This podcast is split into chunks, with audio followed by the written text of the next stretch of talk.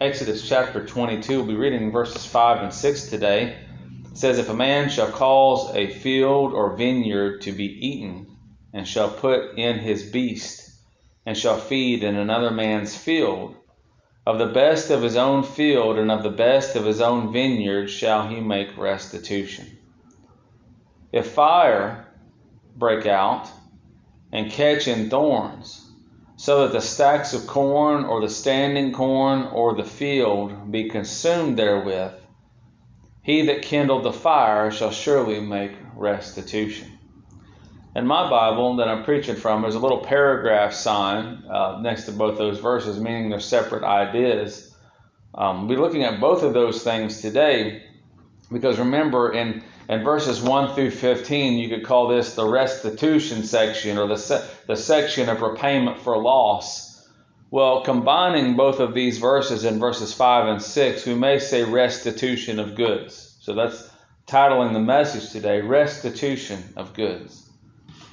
Um, going back to the beginning of this section, you know, we had the Ten Commandments that were given in chapter 20. And verse 20, chapter 21 and verse 1, the Lord speaking says, Now these are the judgments which thou, Moses, shall set before them, the children of Israel.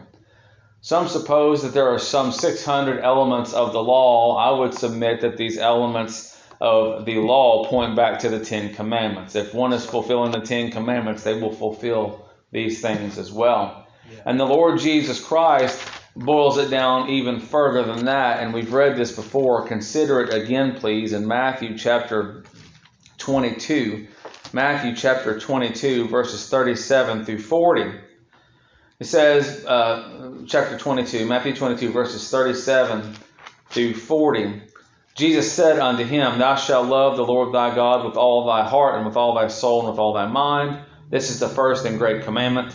And the second is like unto it, Thou shalt love thy neighbor as thyself. On these two commandments hang all the law, everything written by Moses and the prophets. So everything, everything comes back to love your neighbor, or love the Lord rather, and love your neighbor. Right.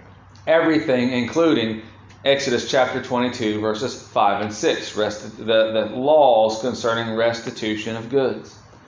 Considering again, as we've read, uh, read and studied before, keeping these things fresh in our minds, that these aren't just tick boxes that we're to, to keep track of under the letter, but these things are spiritual. In Romans chapter 7 and verse 14. And you may well even go back to Exodus chapter 20 and, and write Matthew 22, 37 through 40, and Romans chapter 7, verse 14 through chapter 8, verse uh, verse 4. You could write those things just to remind ourselves. He says, For we know that the law is spiritual. This, these are spiritual things that we're considering out of the law. We're not studying the law so that we would know how to be better keepers of the law, but to show that this is the character of God and that the character of man, seeing in verse 14, I am carnal, sold under sin. The character of man in the flesh cannot keep cannot keep the character of God according to the law because we are carnal. These are spiritual things. Chapter 8, verse 1 Therefore, is no, there, is not, there is therefore now no condemnation to them which are in Christ Jesus, who walk not after the flesh, but after the Spirit. Those aren't two separate groups of people. Those are the same group of people. Those in Christ Jesus will walk not after the flesh, but after the Spirit. And so, walking in the Spirit, they will fulfill the law. Keep reading. For the law of for the law of the Spirit of life in Christ Jesus hath made me free from the law of sin and death. For what the law could not do, in that it was weak through the flesh, God sending his own Son in the likeness of sinful flesh, and for sin, condemned sin in the flesh, that the righteousness of the law might be fulfilled in us who walk not after the flesh but after the Spirit. So, a child of God being born again by the power of God, walking in the Spirit, then will fulfill the righteousness of the law. They will love their na- they will love the Lord. They will love their neighbor. No longer sold in sin, being carnal. Now spiritually alive beings will walk in these things.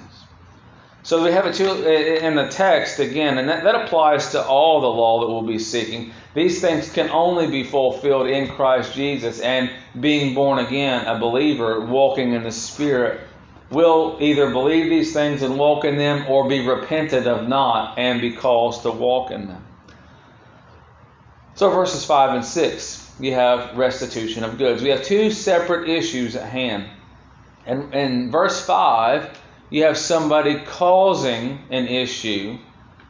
And in verse 6, you have someone carelessly kindling an issue. But both the same. You see, the verses end with the same clause, right? Make restitution. Yeah. Both, both verses end with the clause make restitution or the, the offender will repay for the loss. Okay? So first look at verse 5. There's a person who's causing this thing. It, it, in verse 5, if a man shall cause a field or vineyard to be eaten, and shall put in his beast, he shall be free, he shall and shall feed in another man's field. Of the best of his own field and of the best of his own vineyard shall he make restitution or make repayment. Think about how selfish and how sinful that would be. This is this isn't just oh you know whatever. This, this is a desperately wicked thing to do for somebody to take their cattle or their oxen or their sheep or whatever and to cross over a boundary line and let them, let their things feed on the field or produce of another. The way I the way I count minimally that is offending at least six of the Ten Commandments. At least six. Okay? You think how sinful this really is. It's very sinful. You read through that, oh, it's not a big deal. My cows, they got to eat too. No, think of how sinful. Yeah. Okay, so let, let's see how sinful this really is. Go back to Exodus chapter 6, if you would, please. Exodus chapter 6, verses 6 through 8. Okay? So we're going to get the idea of ownership and possession. Uh, Genesis, Exodus chapter 6 and, and, verse 6. Exodus chapter 6 and verse 6. Wherefore say unto the children of Israel, I am the Lord. And I will bring you out from under the burdens of the Egyptians, and I will rid you out of their bondage, and I will redeem you with a stretched out arm and with great judgments. And I will take you to me for a people, and I will be to you a God. And ye shall know that I am the Lord, your God which bringeth you out from under the burdens of the Egyptians. See this. And I will bring you into the land concerning the which I did swear to give it to Abraham and to Isaac and to Jacob, and I will give it you for an heritage or an inheritance. I am the Lord. So now in Exodus chapter 20, and Exodus chapter 20, verses 1 and 2, and God spake all these words, not Moses, God. God spake all these words, saying, I am the Lord thy God, which have brought thee out of the land of Egypt, out of the house of bondage. Considering that idea, now, in chapter 22 and verse 5, if a man shall cause a field or vineyard to be eaten, and shall put in his beast, and shall feed in another man's field. You see, they had no possession as they were wandering around in the desert, did they? Where was somebody going to have a field? In the promised inheritance of God, right? In Canaan. In Canaan's land, there would be another man's field. So in Exodus chapter 6 and Exodus chapter 20, and now in chapter 22 and verse 5, the idea of ownership of a field includes the, also the ideas of reached promises and possession according to the oath that God gave to Abraham, Isaac, and to Jacob, and, and, and, and, and, brought that up again to Moses, and he conveyed that again to the children of Israel. This, this is, is an infringement and an, and, and an infraction upon someone's inheritance based on the oath of God. God gave that, those to Zebulun, and God gave those to Benjamin, and God gave those to Asher. You see?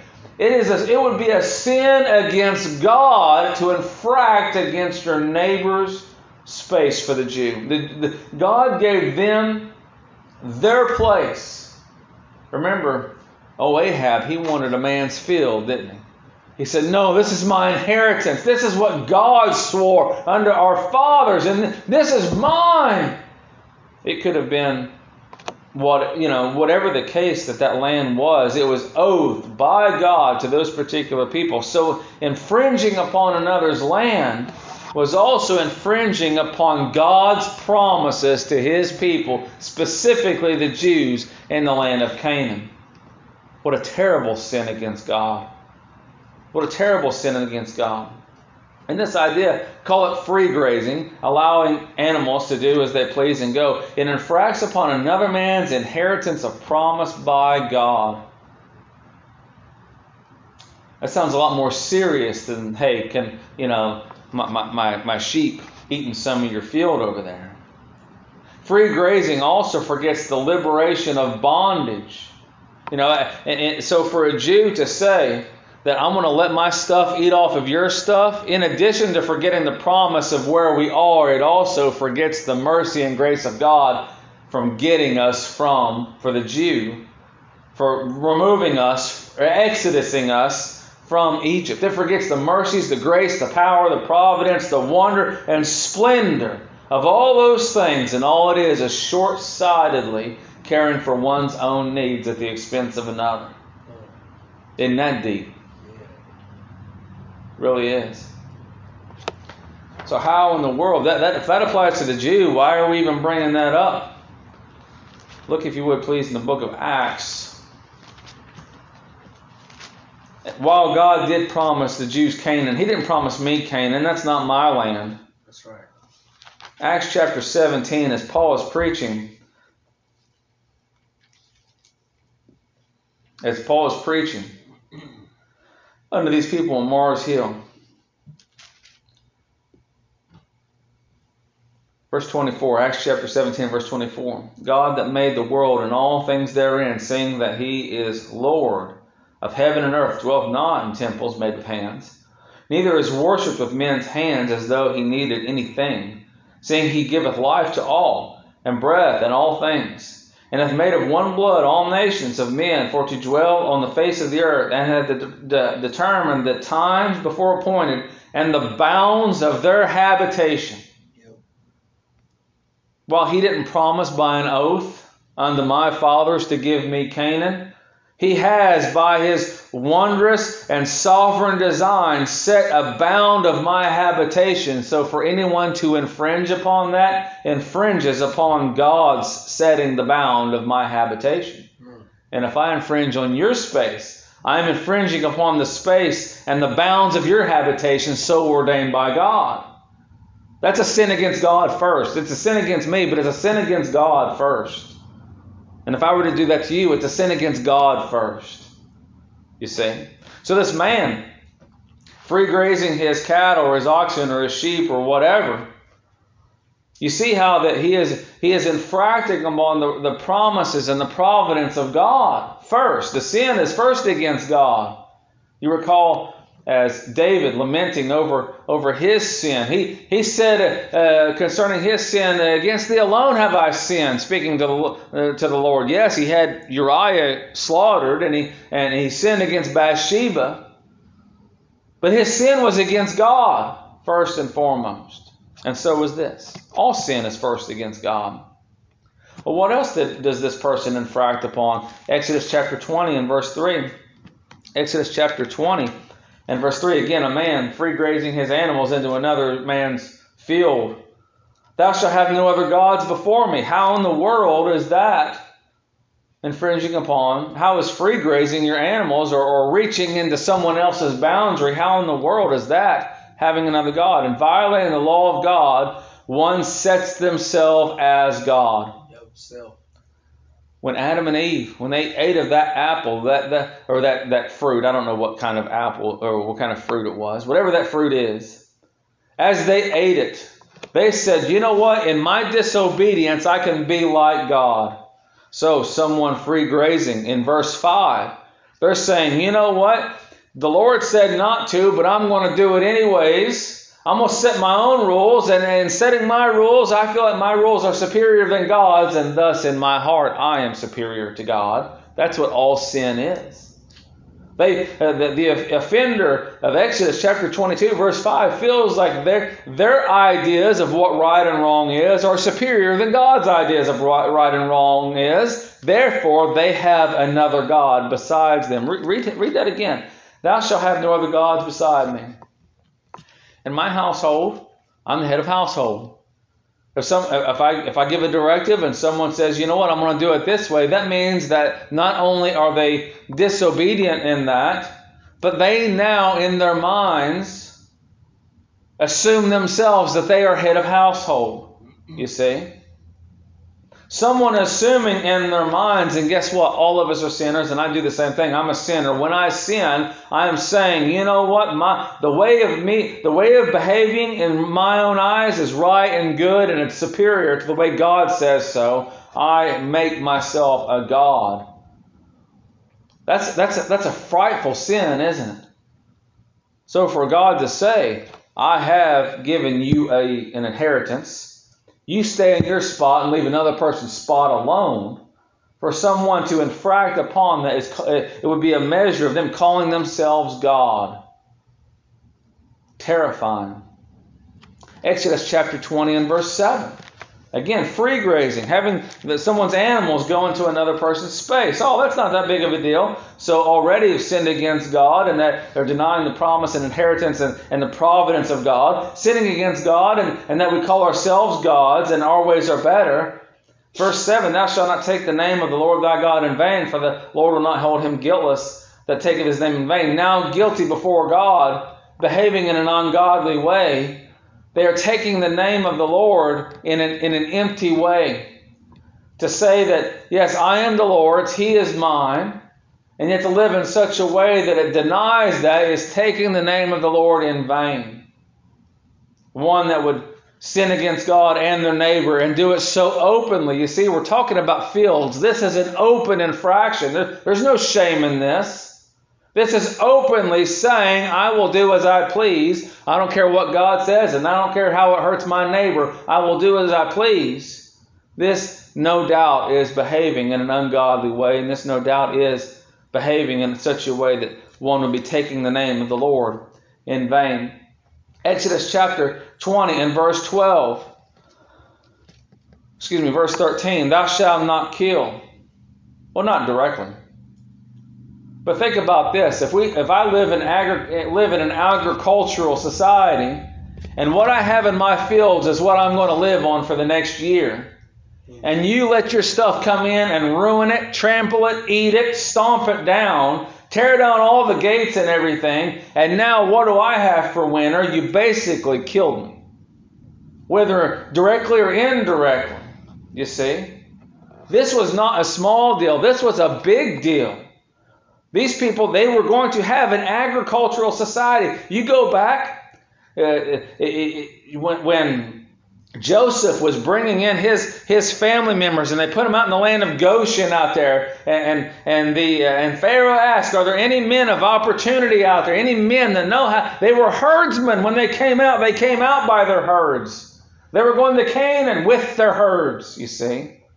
They were these people were going to be agricultural people. So so if these people had nothing for their livestock to eat and they had nothing for themselves to eat, how would they survive? They weren't going to go out to the nearest town and pillage and plunder. That was not going to be what they did. No. They were going to rely on these things from year to year. In, in fact, it was part of their yearly sacrifices, having the, the, the, the, Feast of First Fruits and their wave offerings. They were going to depend on, on agriculture, and God promised them that they would.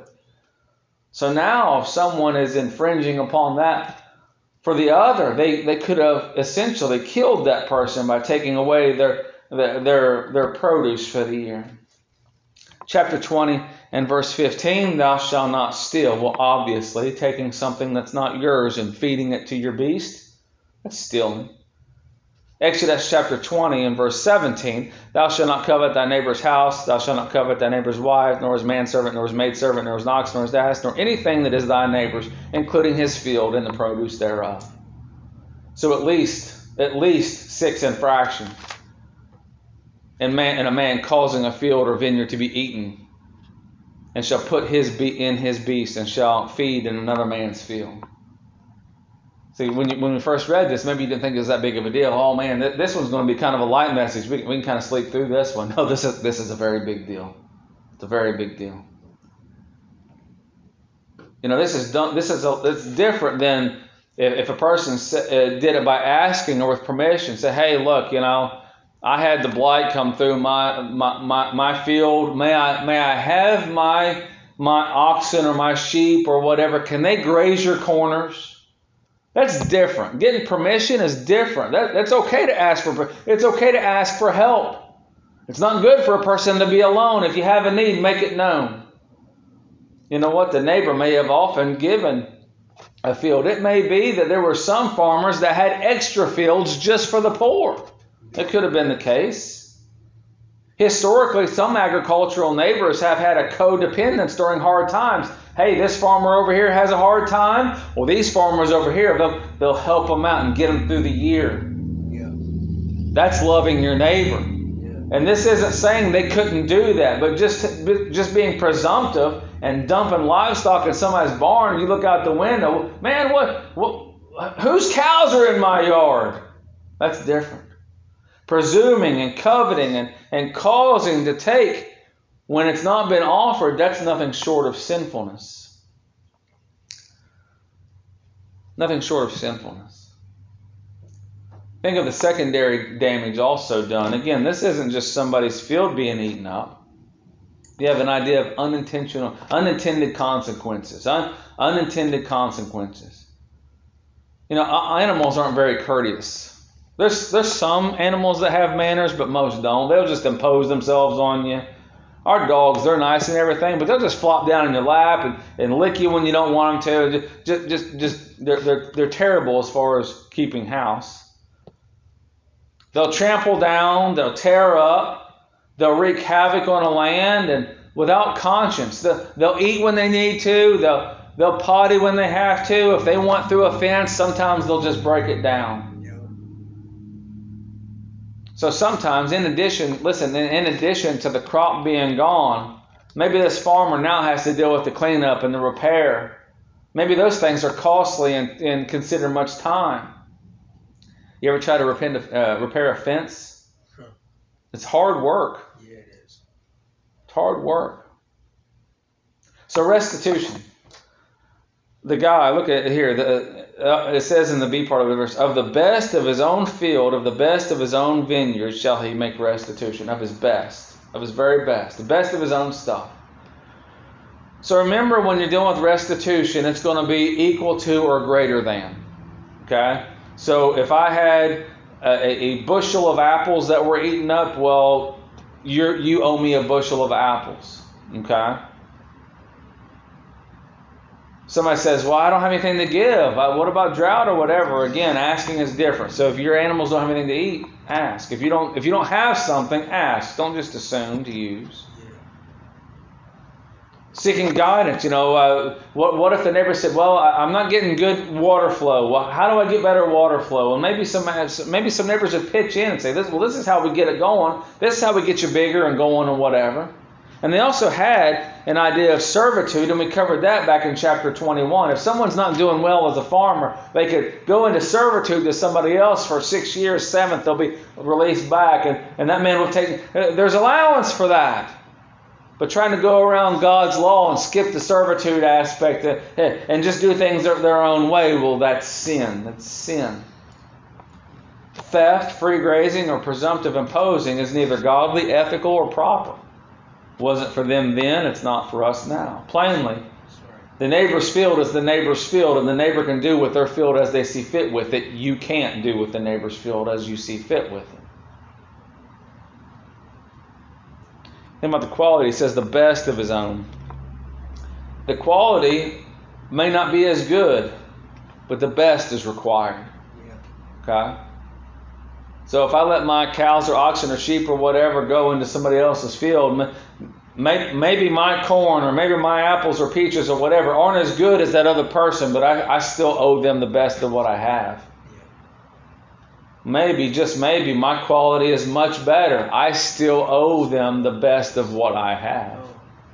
The best. The best is required. You see that word best? It's plain. It says it twice. The best of his own field and the best of his own vineyard. The best.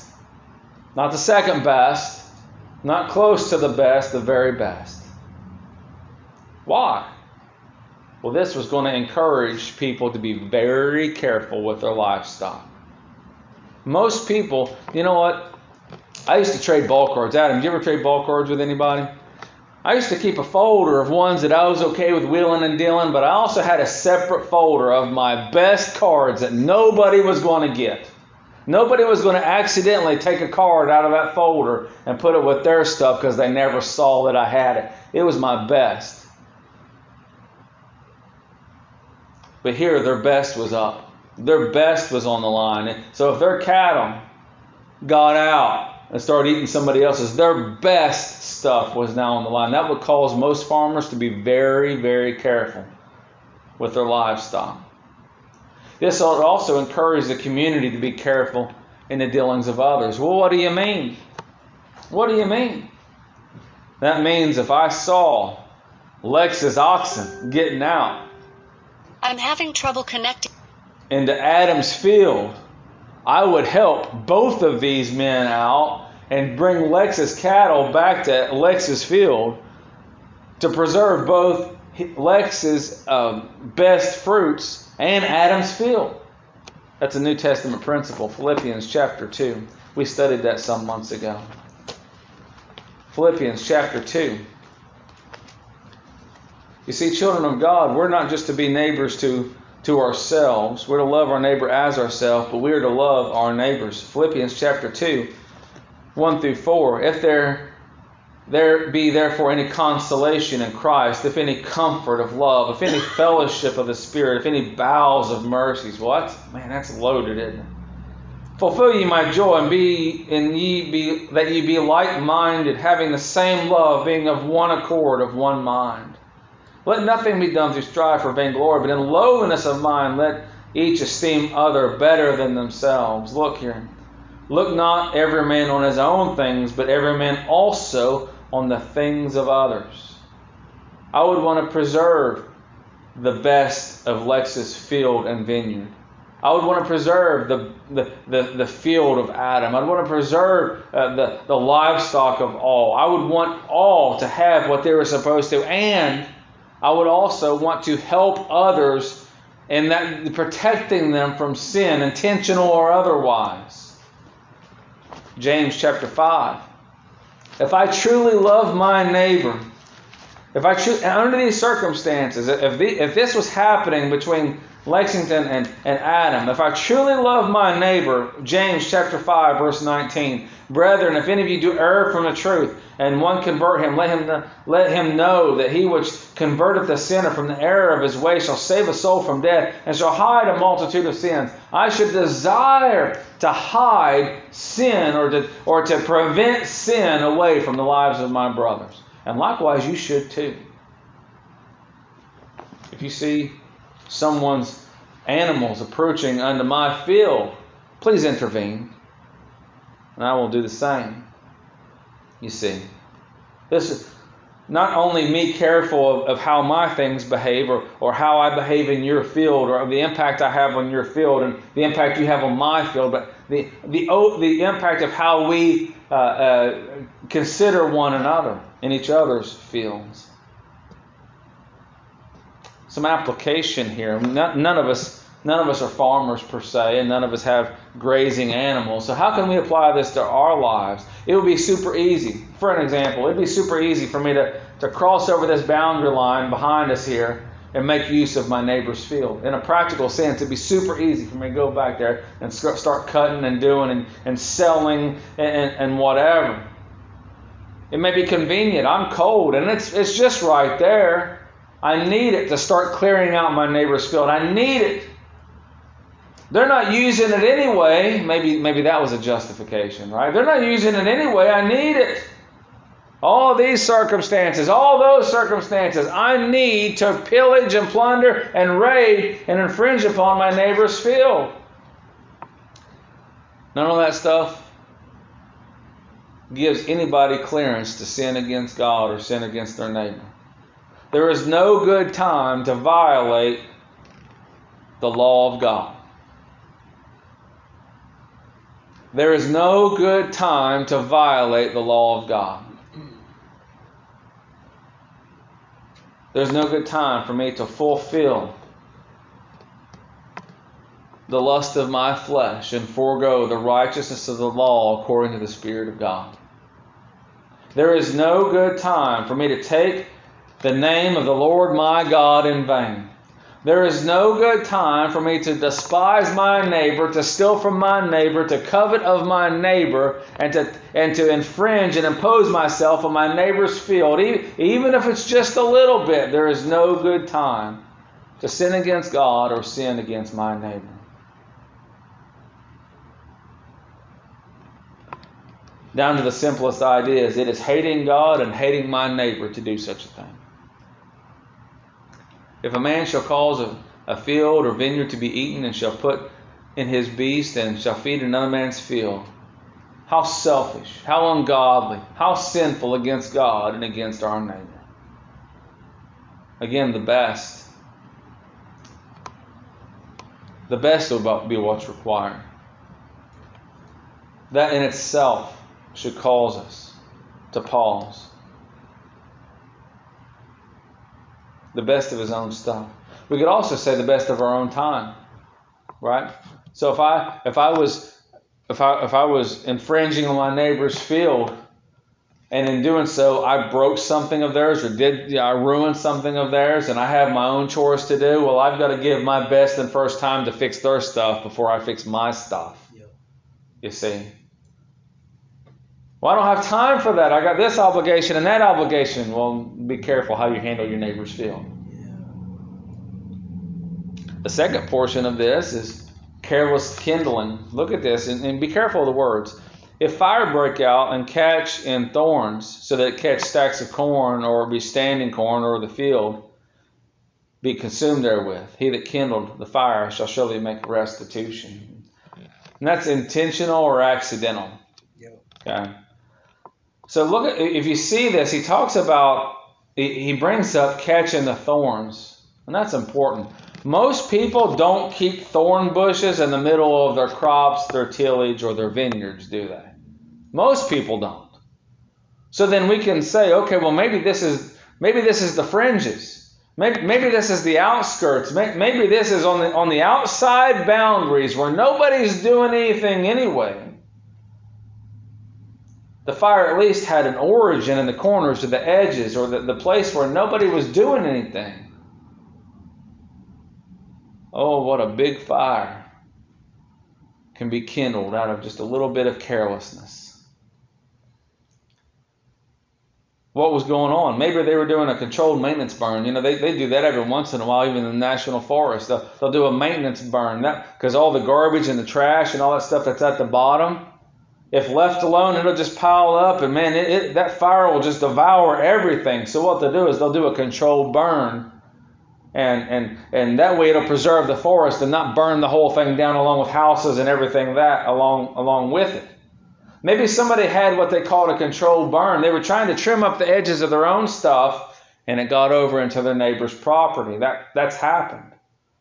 That's how when I was living still uh, at home in my youth, there were fires that broke out all the time. People went to camp or whatever, and it just gets on my parents' property, and boom, there it is, a fire. Sometimes fires are started out of meanness.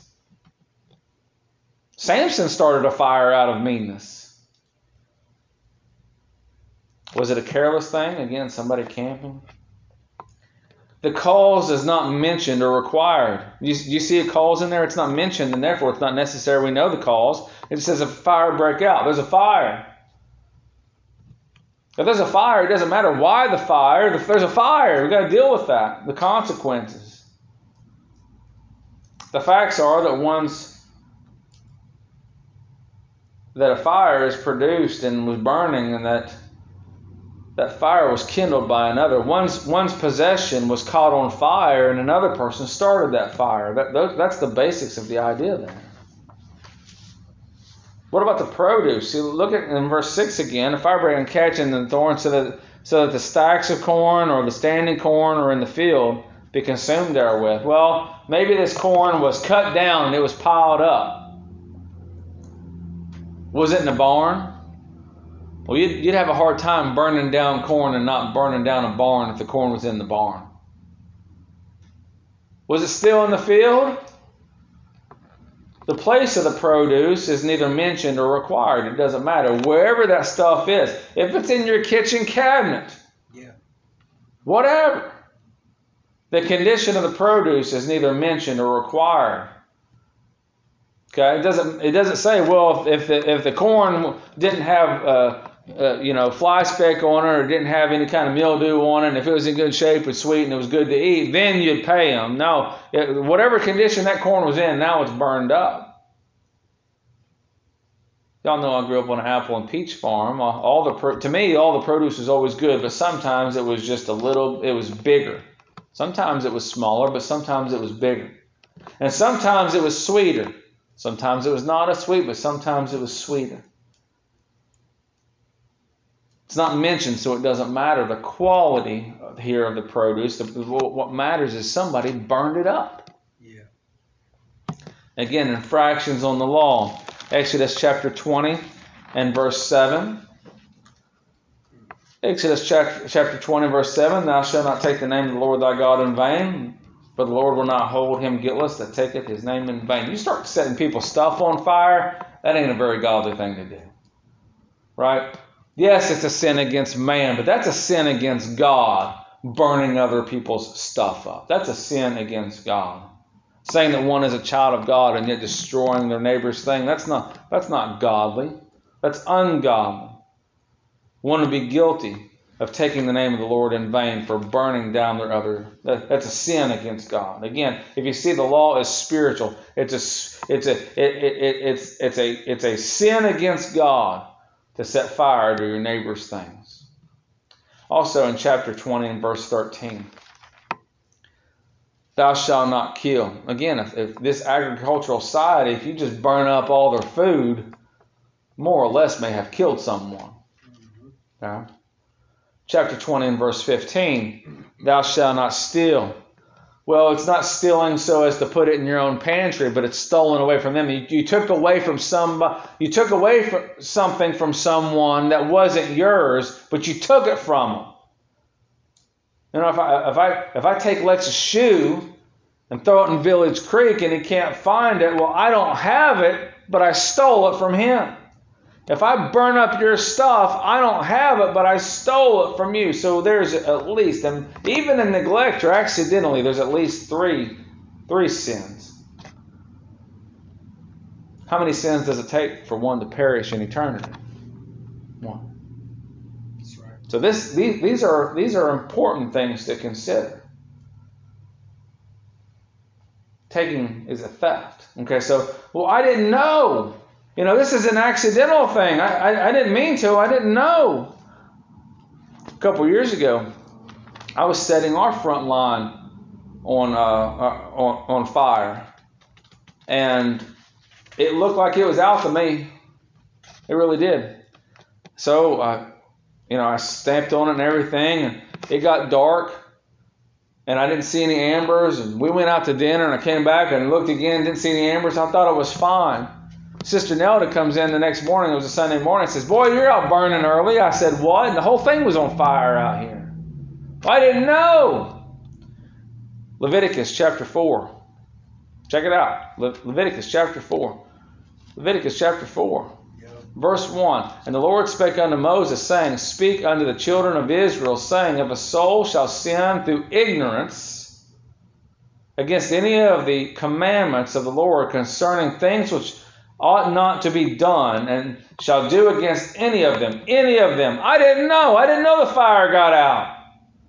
If the priest that is anointed do sin according to the sin of the people, then let him bring for his sin which he hath sinned a young bullock without blemish unto the Lord for a sin offering.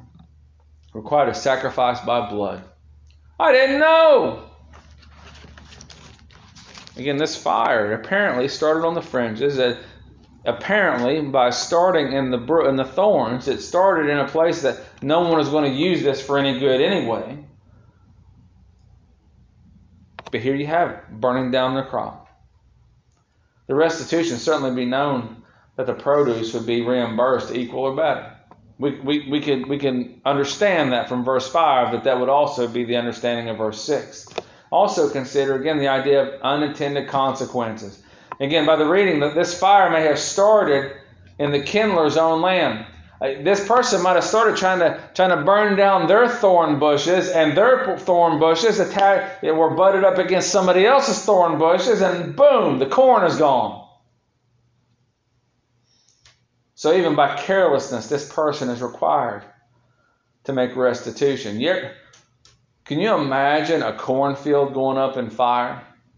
I mean, that's that would be a roaring fire. That stuff dries up so fast. It it would just take just a little while for a cornfield to go up. And such a thing, oopsie doopsie, I didn't mean to. That wouldn't co- that wouldn't cover the damages here. And how could someone burn up all the corn in a barn and not burn up the barn? So now I'm making restitution, that in addition to refilling the corn supply, they'd also have to consider what other damages were done. Fire is indiscriminate. You think about animals being indiscriminate. Fire is indiscriminate. It burns without judgment, you see. It burns, it burns, and it will burn. It continues burning until it's out of fuel, until it's out of air, until, until it's out of substance to be burned, or, or until somebody puts it out. It would be reasonable to make a restitution for the other goods. So if someone's burning and the corn goes up, well, guess what? If you burned up all my shovels, you owe me some shovels. If you burn up my oxen, you owe me some oxen. If you burn up my house, you owe me a house. Buildings, what if somebody's in that building? I didn't mean to. Does that cover it? No. This recalls one to take special care in managing a fire, wouldn't it? Wouldn't that? Shouldn't this cause you? Shouldn't this cause me to take special care of a fire? Yes. It's not always a certain thing to, to set a fire or blaze a fire. It's not always a certain thing. There's variables. Wind. What if the wind changes? What if it's going this way and you plan for that, and then all of a sudden, whoo, it goes the other way? You know, you've got a rate of combustion. Some things are drier, some things are wetter, some things just go right up.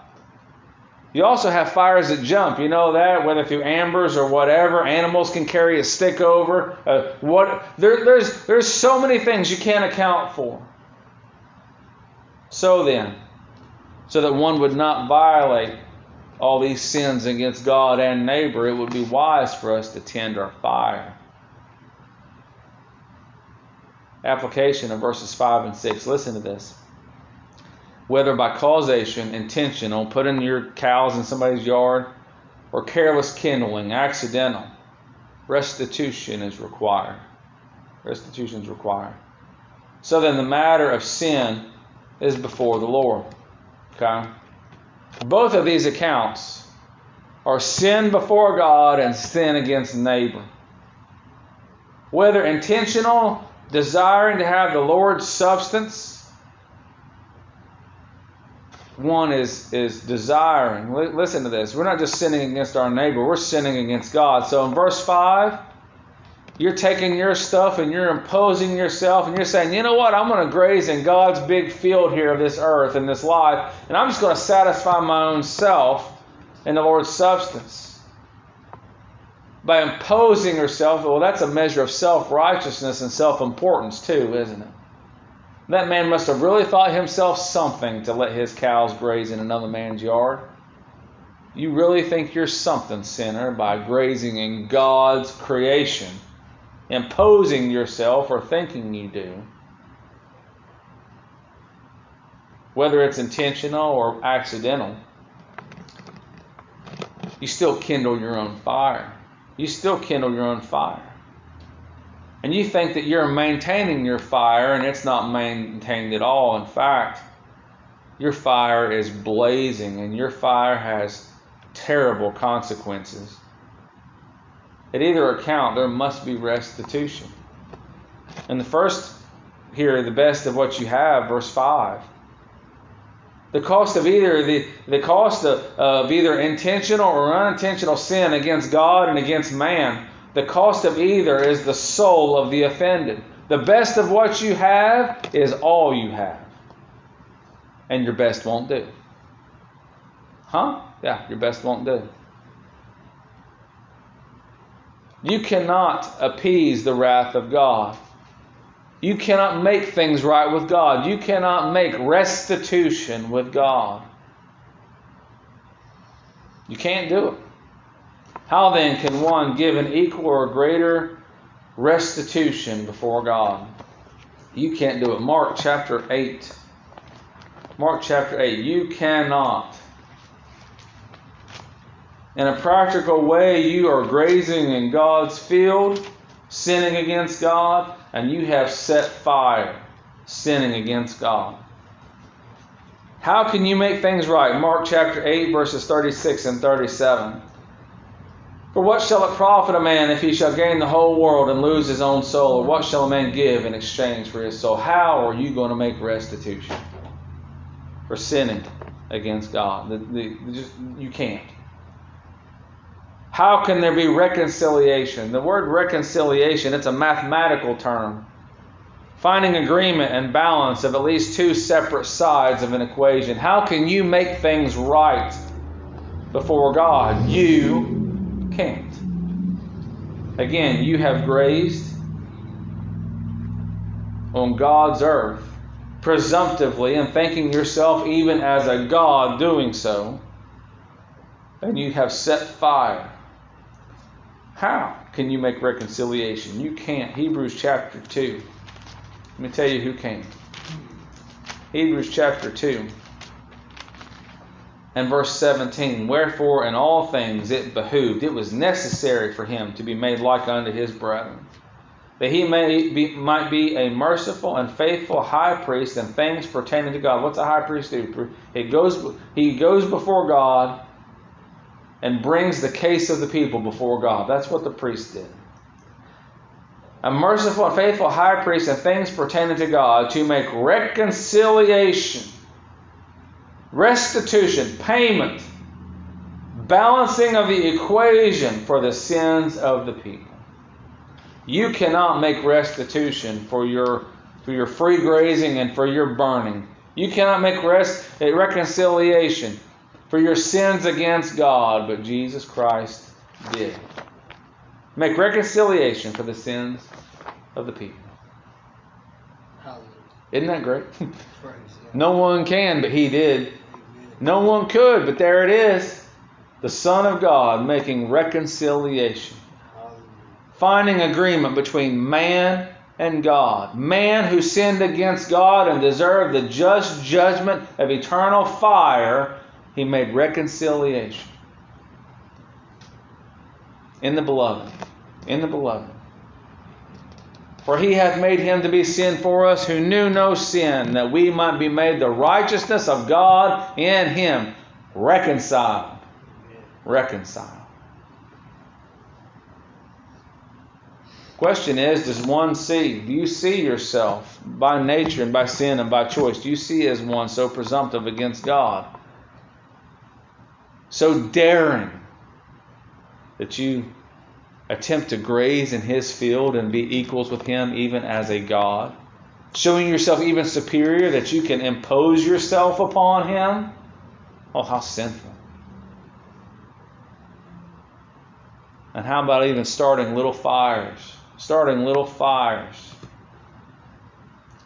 Maybe even trying to, you know, sometimes people start a fire to help preserve themselves. You might be trying to start a fire even to preserve yourself, but that fire has damage. It's in this passage. There is no good of that fire. It is damaging.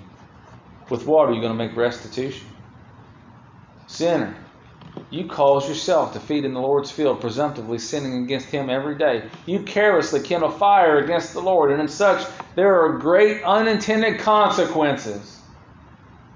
What are you going to do? Where are you going to go? How can you make restitution? You certainly cannot.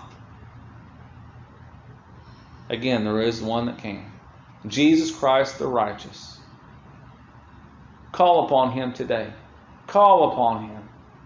There is one to make restitution, there is one to make payment for the loss, and he did.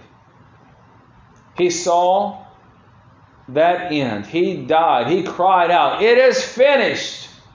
He completed that work of payment for sin. He made reconciliation for the sins of the people. We just read that. It is written, Whosoever shall call upon the name of the Lord shall be saved. How many times have we read that in the past few weeks? Acts chapter 2, verse 21. Do you see yourself as guilty? Call upon the name of the Lord. You shall be saved. That's the word of God. Do you see your need, mate? May God grant you grace, faith, repentance, trust in Jesus Christ that you see such a need and you call upon Him. According to His gospel, His death, burial, and resurrection. For in He alone there is restitution, reconciliation before God. Child of God, you see yourself in there? I know I sure do. Thank God that whether by cause or careless kindling, restitution has been made before God in Jesus Christ. At each point of the law, again, I'm, I'm carnal, sold under sin. I'm guilty of every bit of this. I should have died, Christ died instead. We could never make things right. I could never make things right. But thanks to God, Jesus Christ did. And you know, when he offered his best, people think that when Jesus offers his best, that his best won't do.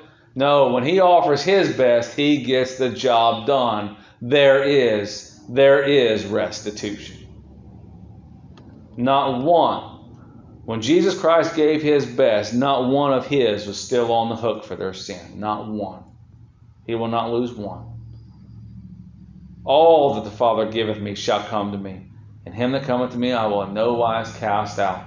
His best saved his people from their sins. Hallelujah. Isn't that wonderful? Praise Thank God. Thank God. God. May the Lord bless the preaching of his word.